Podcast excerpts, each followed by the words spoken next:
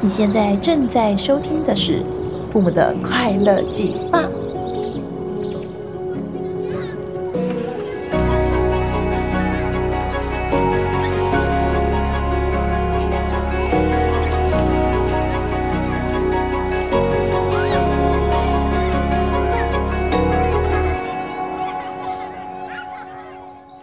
Hello，我是曼华，很高兴终于在一年多之后。我重新又使用了 Podcast 来和你做分享，跟一些生活经验的交流。那简单跟你分享一下，我现在正在做些什么事情呢？那现在我在事业上的蛮大一块重心是在协助我的学员可以获得过好生活的能力哦。所以举凡是呃能够真正规划他的生活，让他的生活简单化，以及变得可以控制，或者是真正打造斜杠创业，让他的生活有更多更不一样的可能性啊。所以可以说，我现在算是一个生活跟呃斜杠创业整合的一个教练。吧，那今天呢，我会想要在这边和你分享父母的快乐计划。其实有一个很大的原因是，我在观察我自己以及观察其他的朋友，一直以来过生活，试着经营好生活这样的一个过程中哦，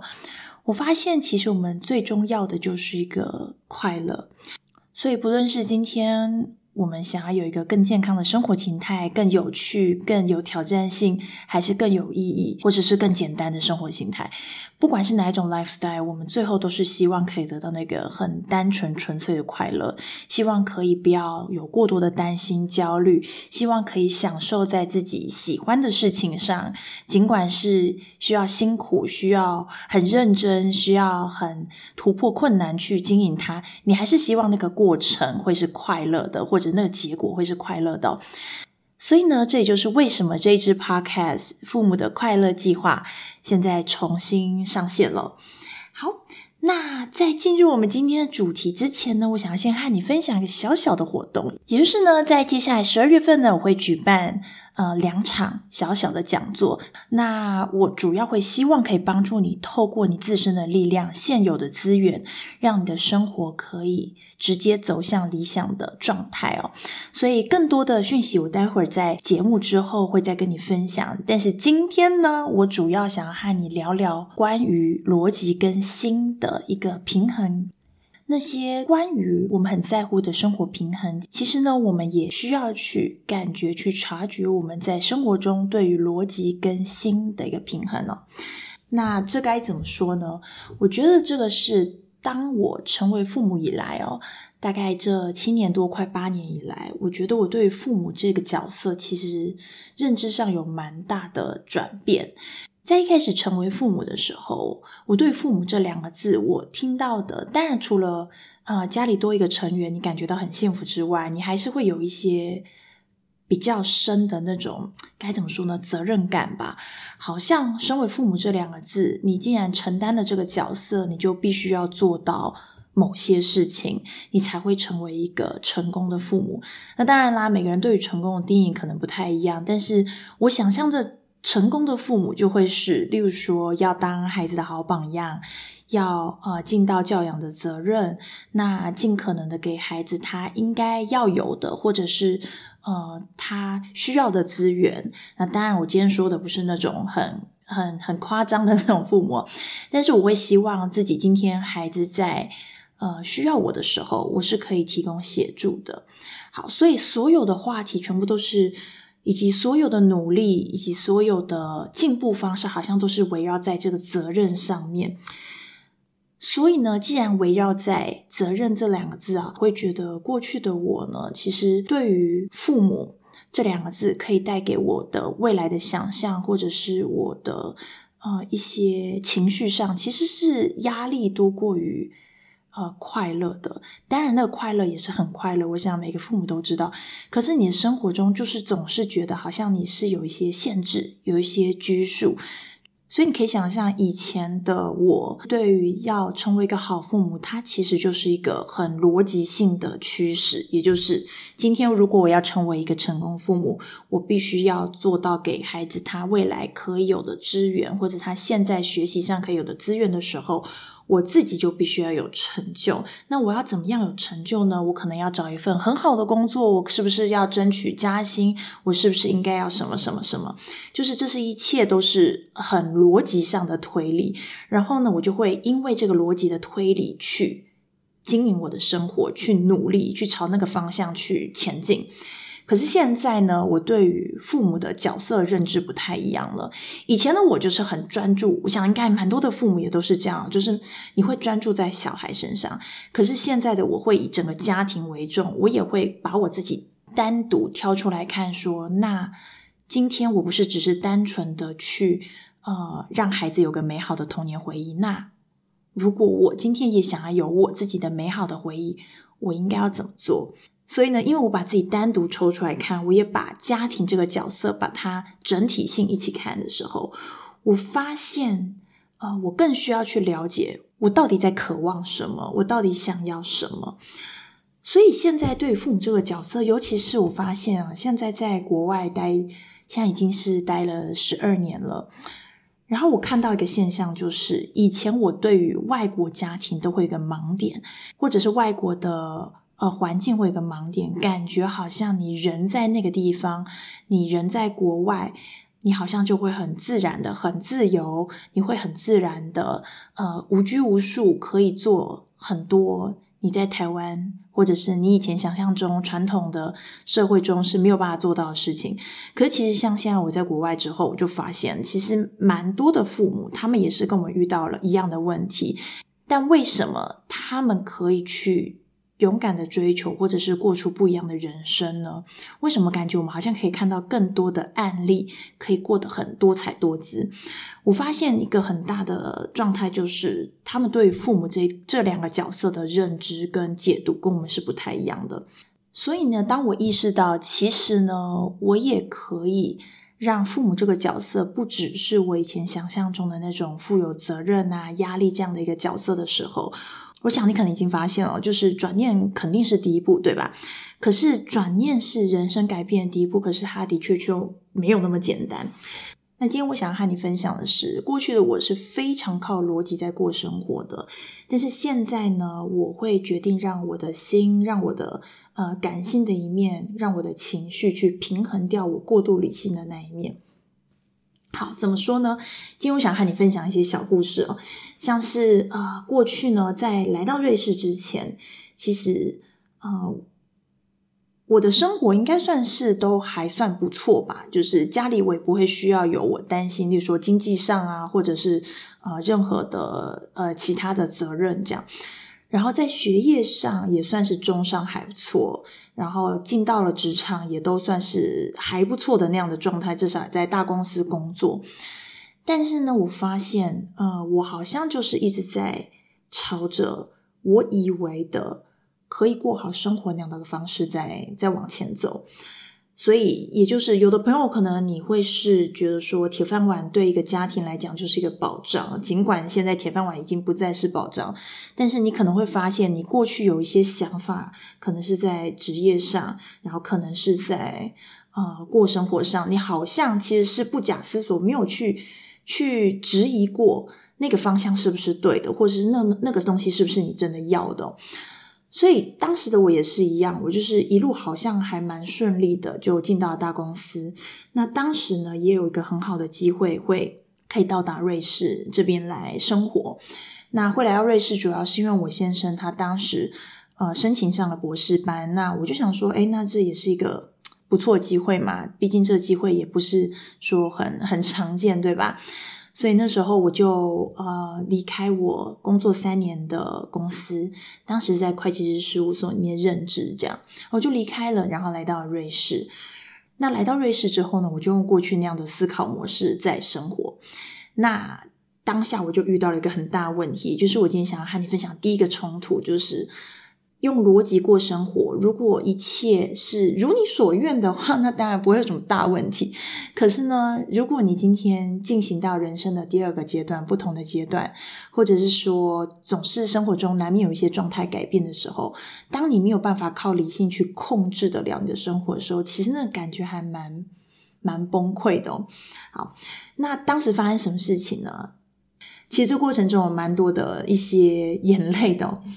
在一开始来到瑞士的时候，我其实是很开心的。好，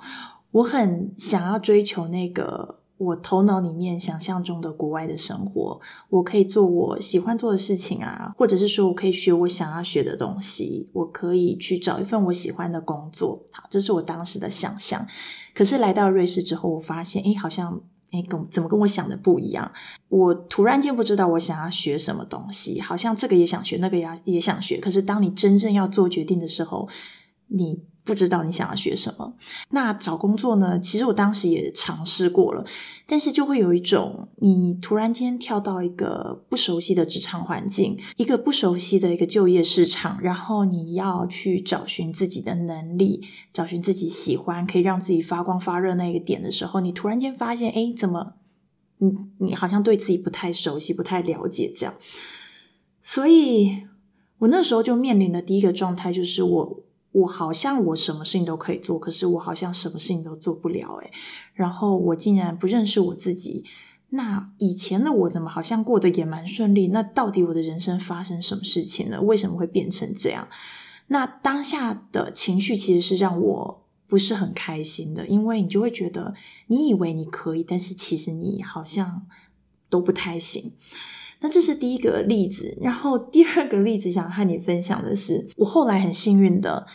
在来到瑞士九月之后，我就找到了一份工作。那在那份工作里面，其实我工作的不是很开心，就是呃，例如说关于工作量啊，或者是关于职场歧视啊、性骚扰等等问题，总之我就都遇到了。那在那份工作里面，我就反正就是满满的抱怨，每天回到家就是就是疯狂的抱怨，然后没有办法嘛，因为你在工作里面总是要适度的忍的忍耐，对吧？你可以讲的话你会讲，可是我想蛮多的时候我还我还是用忍忍耐的方式把它忍下来。总之呢，那个时候我就带了很多的负面情绪回家，然后我对我的未来还是有很多很好的想象。但是我就是感觉我做不到了，我我没有办法达到，然后我不确定当时的那样的一个状态会到什么时候停止。总之呢，就是一个很绝望的感觉。那那个时候我一样还是非常的靠我过去的思考模式去为我的生活做决定，为我的生活做努力。好，举例来说，我知道那份工作我不喜欢，那。嗯、呃，我以我的当时逻辑理性的判断，那我就找个工作嘛，新的工作，对吧？好，因为我很想要逃离我当时的那个工作职场，所以我拼了命的去找工作投履历。可是我就遇到一个很大的问题，就是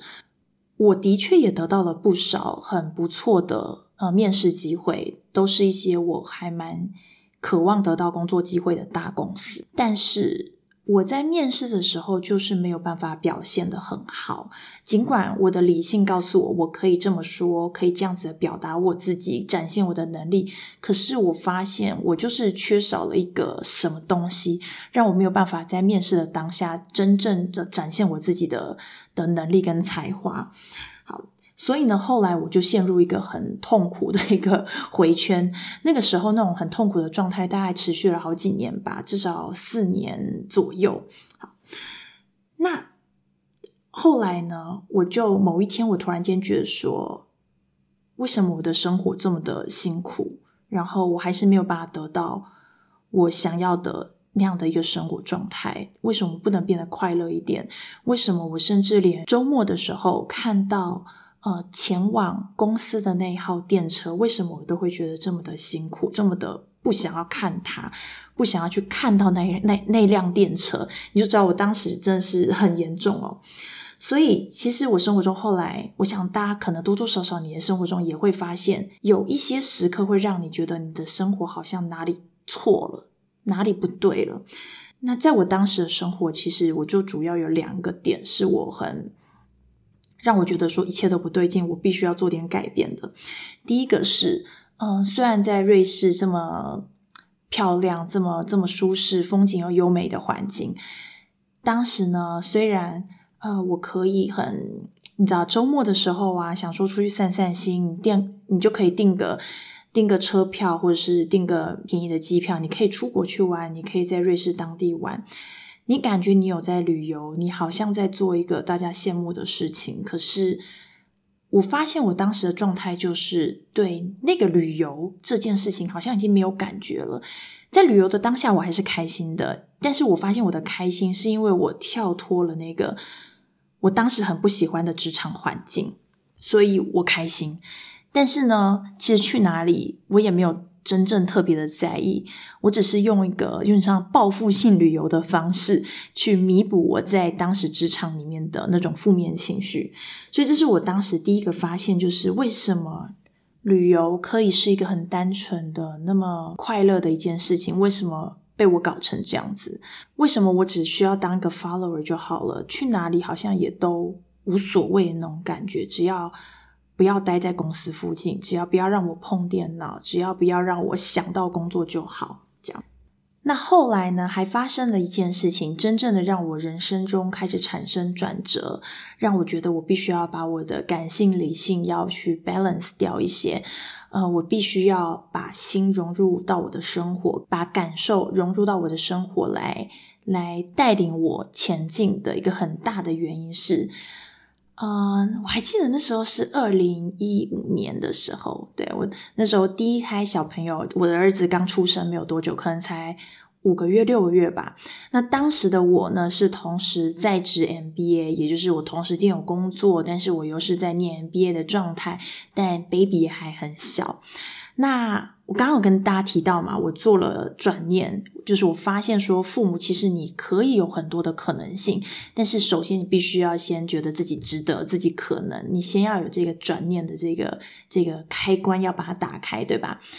所以我那个时候也是做了，就是一个这样子。找到了我自己的开关，那我打开它了之后呢，我就一样用过去的逻辑拼命的往前冲。我知道我想要得到这样的结果，那所以我就要做这样的努力，所以我就一直往前冲。可是当时遇到的状况就是因为，呃，同时有太多事情我都想要兼顾。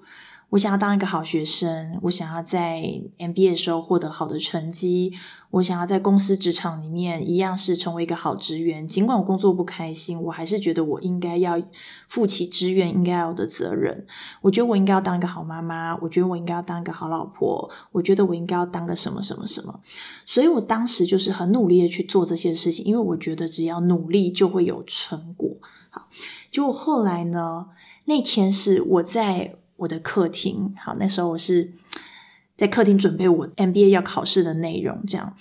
那那时候课业压力也算蛮重的，因为每两个星期就要考一次，然后我们只要考第二次没有过的话，你的那一科就会被挡掉，所以其实那个压力还蛮大的。所以我那时候在客厅念准备我的呃 MBA 的考试内容，然后突然间我就听到房间里面小朋友在哭。那小朋友在哭的话，通常妈妈第一反应就是：哎，好，哭一哭。如果会停的话，那那就不用管他，对不对？可是我发现，哎，好像是需要我去安抚他咯。好，那我就进去了。我进去房间里面的时候，其实我一开始先被我当下的那个房间的画面给，就是给给震惊到。哎，不是说小朋友在哭闹那个画面是很可怕。首先，我先看，还看不到小朋友，我还先看到的是。就是当下那个阳光洒进来，那个房间里面真的是很漂亮，然后风也是这样微微的吹进来，所以温度什么一切都很舒服。可是我转头看到小孩子，然后脸是哭得通红，然后我试着安安抚他，安抚了很久都没有用，所以你知道我当下那个感觉是非常崩溃的，就是我的理智，我的。我的所有的想要尝试，我也能够尝试的方式，我都试了。可是为什么我的生活不受我控制？那我觉得我当下的感觉是，就是好好有压力哦。为什么？为什么我的生活会这样？为什么我连让我的孩子不哭也不行？我还要准备考试，我还想要当个好学生，我还想要当个好职员，我还想要当个什么这样？所以我当下其实就是压力有点太大，然后就在孩子旁边一起哭。那我不知道有的妈妈好像也是会有类似的这样的这样这样的经验。当你哭的时候，你发现你的孩子的情绪也同时被你影响，我觉得那个感觉是非常有罪恶感的，就是你突然间你觉得自己是一个坏妈妈，你竟然让你自己的情绪影响了你的小孩。总之，因为我一哭，然后我让他也哭得更大声的时候，我反而有一种瞬间被点醒的感觉。哇，我在做什么？我竟然把我的这种这么负面的情绪，让我的孩子看到，甚至是影响我的小孩。那当然啦，被孩子看到负面情绪，我觉得不是件坏事。但是当下的我就是觉得我很崩溃，然后那个罪恶感是我很不想要的。所以那个那个瞬间。真的让我觉得说，为什么我的生活这么的努力，然后却没有得到我的结果？那是不是到底哪里出错了？是不是哪个地方我应该要去做一点改变，做点调整？所以后来呢，呃，我做了我自己在生活中做了一些练习，跟做一些改变。当然，这个改变一开始不不会是简单的，因为毕竟。呃，人是有惯性的嘛，我们都会习惯用原本的方式思考，用原本的方式去做事，对吧？所以，呃，的确，这个这个练习跟改变花了我一年以上的时间，但是我觉得它是很值得。那我做什么样的练习呢？例如说，像是我刻意的去放慢生活的步调，因为像我刚刚跟跟你分享的是说，我很容易用逻辑去思考。或者是说，可能我的逻辑它也不是真正的逻辑，它可能就是我的一个习惯性的下一步。因为我知道我现在要工作，所以我就要更努力的工作，我才可以得到更更好的，例如说薪水，我才可以去找到更好的工作。有点像是，其实你好像没有在思考，你就是本能反应的就是这样做。所以我就发现，以前的我就是比较偏向好像这样的一个自动。自己头脑里面有一个导，一个好像是一个内建的自动导航的模式。那并不是说逻辑真的不好，因为我觉得当你有逻辑之后，你可以把它变成一个让你生活可以很好经营的一个工具。对你来说，你可以很好去做判断，你比较不容易被呃情绪过多的影响，你会很快的把自己抓回来现实，然后让自己可以往前走。但是我当时的状态是，我的理性太多了，我的感性太少了。那感性太少，并不是说我自己的判断啦，我我觉得我并不是说我，例如说没有感觉，而是我习惯压抑，习惯把这些呃不开心，或者是我觉得可以做点改变的事情，我都用忍耐的方式把它忍了下来，这样。所以我那时候做的练习，就是我刻意放慢生活步调，也就是。以前呢，你可能只要有空白的时间，你就会觉得是不是我应该来做点事情？我是不是可以打扫一下家里？我是不是可以看一本书？我是不是应该可以做点什么，学点什么？或者是你知道，总是有很多事情可以做。但我后来刻意练习放慢生活步调是，如果今天这段时间我没有规划，我没有想要安排什么，我是不是就可以让它放空？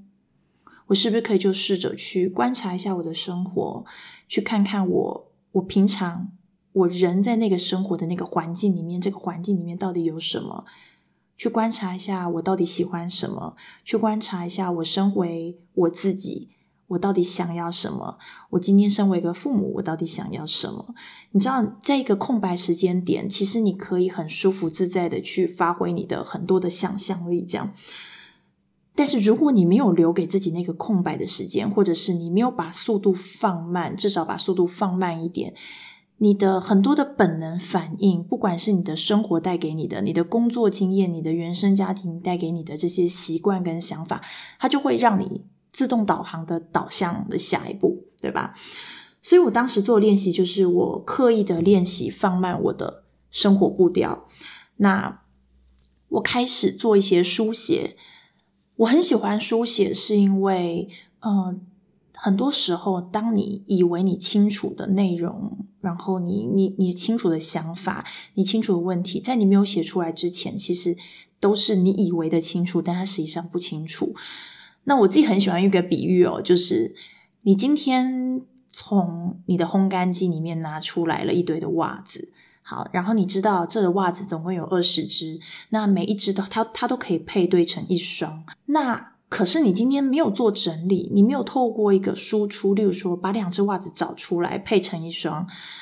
那你就会以为你头脑很清楚，这里面有哪十双袜子，可是其实你根本就看不清楚。它就像是把二十只袜子全部丢在抽屉里，你每次要去找它，你就会花很多的力气去找它，然后你就要去重新思考，我到底是有这双还是有那双？你有时候你会看不清楚，因为你以为它在，你以为你都知道，可其实你并不是那么清楚。所以我觉得后来我就会刻意练习的。放慢生活步调，然后从心出发去过生活。我会特别的去思考说，我现在想要的是什么？哇，我这个月过得好累哦，为什么这么累啊？是不是因为我明明就不是个早起的人，我还跟人家硬是要学早起？或者是说，其实我是可以早起的人，但是为什么晚上就是没有办法放下手机早点睡呢？你你会去思考一些东西。你有时候重新出发的时候，你就会去想想看。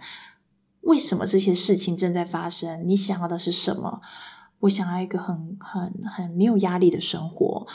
我想要一个很自由的感觉。我想要一个很、很有成就感、很开心、很有动力、很精神满满那样的状态。所以后来呢，我就会用心出发，去先去为我当下的生活去做一个回顾以及校正，然后并且去做。未来的有点像是期许吧，好，所以我就会知道说，现在我的状态是什么。哦，那已经曾经犯过的错误，或者是我发现的一些问题，那我在下个月我就不要让它再发生了。如果我需要多一点休息，那我为什么不要帮自己多安排一些时间休息呢？所以我就会用心，从新出发来过生活。然后让我的逻辑变成我的一个工具，可以在我去设计、我去安排我想要的生活的时候，变得更加的轻松简单。所以这个就是有点像是，我相信每个人啦，你都一定会有理性的那一块跟感性的那一块。那感性的那一块就是我刚刚所说的，像用心去过生活。去体会，去去体呃，去体验一下你现在当下的生活是什么样的感受跟情绪。那逻辑那一块就是理性的那一块，就是你感觉或者是你那些嗯啊、自动导航的那些部分，这样。所以从新出发去过生活，让逻辑你的这些工具可以帮助你更好去达到你要的目标，这是我目前一直正在做的事情，也大概做了好几年，然后也越做越觉得，它的确是每一个父母都应该要去拥有的一个能力，就是我们要的平衡。虽然讲起来可能是生活跟事业的平衡，可是这底下有非常多的小小的平衡。那当然，今天我们不是刻意要去追求平衡，而是你在你的生活中一定会有多多少少不同的感觉。你可能会像我当时，我过度使用我的逻辑跟理性，就让我感觉到心很累，因为我发现我没有办法掌控我的生活。那或者是说，有的朋友可能是你是太过于听从别人的指令，你不太善于拒绝，你可能是情感上容易被别人给约束了。那可能你这个时候你就要让自己的逻辑来拉回来一点。所以，其实对于平衡，你的生活有一个平衡的察觉跟感知，其实很好的。那今天跟你分享的就是。透过逻辑跟心，当你可以去好好的、慢慢的让它比较比较 balance 一点的时候，你就会发现，其实你在生活中有很多事情是你不需要做的，很多事情是你可以做的，你也会看到更多你可以开启的很多的可能性。那也这就是为什么我觉得我在国外目前十二年来，我看到很多的家庭，有时候我都会想，为什么这件事情对他们来讲会这么的简单？然后我发现他们在逻辑跟心的这一块，他们都会去适度的去做做平衡。他们会知道说，这件事情是我现在应该做的，尽尽管我不敢，尽管我在心理上有点害怕，但是如果它是我该做的，我就应该要做。所以我发现很多的。呃，外国的父母，这是他们的一些特质吧，是蛮让我觉得蛮欣赏的，也蛮值得学习的。那这也就是为什么我现在想要透过 Grow Rich 这个品牌来，呃，帮助父母们，因为我知道父母们其实在生活中都是有非常多大大小小不同的人生阶段。尽管你今天只有一个孩子，孩子在 baby 的阶段，baby 到啊，例如说幼稚园阶段，其实你的生活中都是充满了各种的未知，然后父母也都是一直在过程中很努力的想要经营他们认为的，或者说应该说我们认为的，身为好父母的一个角色，我们都会很愿意为了我们的家庭付出，可是常常都会有一些心理上觉得好像。哪里好像不是很很很畅快、很很舒畅的那个部分，可能是因为有太多的压力，可能总是觉得自己亏待了自己。那像一开始看你分享的，我觉得我们最终都是想要追求一个很快乐的生活，自己也很快乐，家庭也很快乐，孩子也很快乐。所以，呃，我希望今天的分享可以给你一些灵感吧。那在未来呢，我也会在这个节目里面和你分享，呃，更多的关于我最真实的一些想法，我在做的一些方式，我看到的一些很不错的生活的案例，甚至是呃斜杠创业。如果今天你想要使用不同的方式来打造你的事业体，你可以怎么做？所以终极目标都希望你可以变得快乐，你可以拥有一个简单又有意义的生活。那最后呢，我想要提醒你，在十二月份的时候，我们有两场的优质讲座，帮助你去摆脱无限跟无效的学习，可以直接踏进、直接打造你的理想的家庭生活。两场各五十九分钟的小小讲座，我想在进入二零二三年之前，你绝对应该要投资自己。五十九分钟，让自己可以好好的让自己做好现在现状的一个回顾，并且可以让你解开你的盲点，因为盲点没有解开，你做再多努力都是没有用的，做再多学习都是没有用的。所以我会帮助你去突破你的盲点，然后解开你的现状，并且去打造你的未来哦。所以在进入二零二三年不到的这一个月哦，我想这绝对是你一场非常值得投入，而且也不应该错过的投资哦。那活动的链接我会放在这个 podcast 的底下哦。那这就是今天我想要和你分享的节目内容。如果你也喜欢我的内容，非常欢迎你分享给你也觉得你身旁需要的朋友们。那也欢迎你在节目这边留言，让我知道你的心得。你可以到我的节目简介里面找到我的脸书粉砖或者是官网。我很期待在下一次跟你分享更多的内容喽。那我们下次见。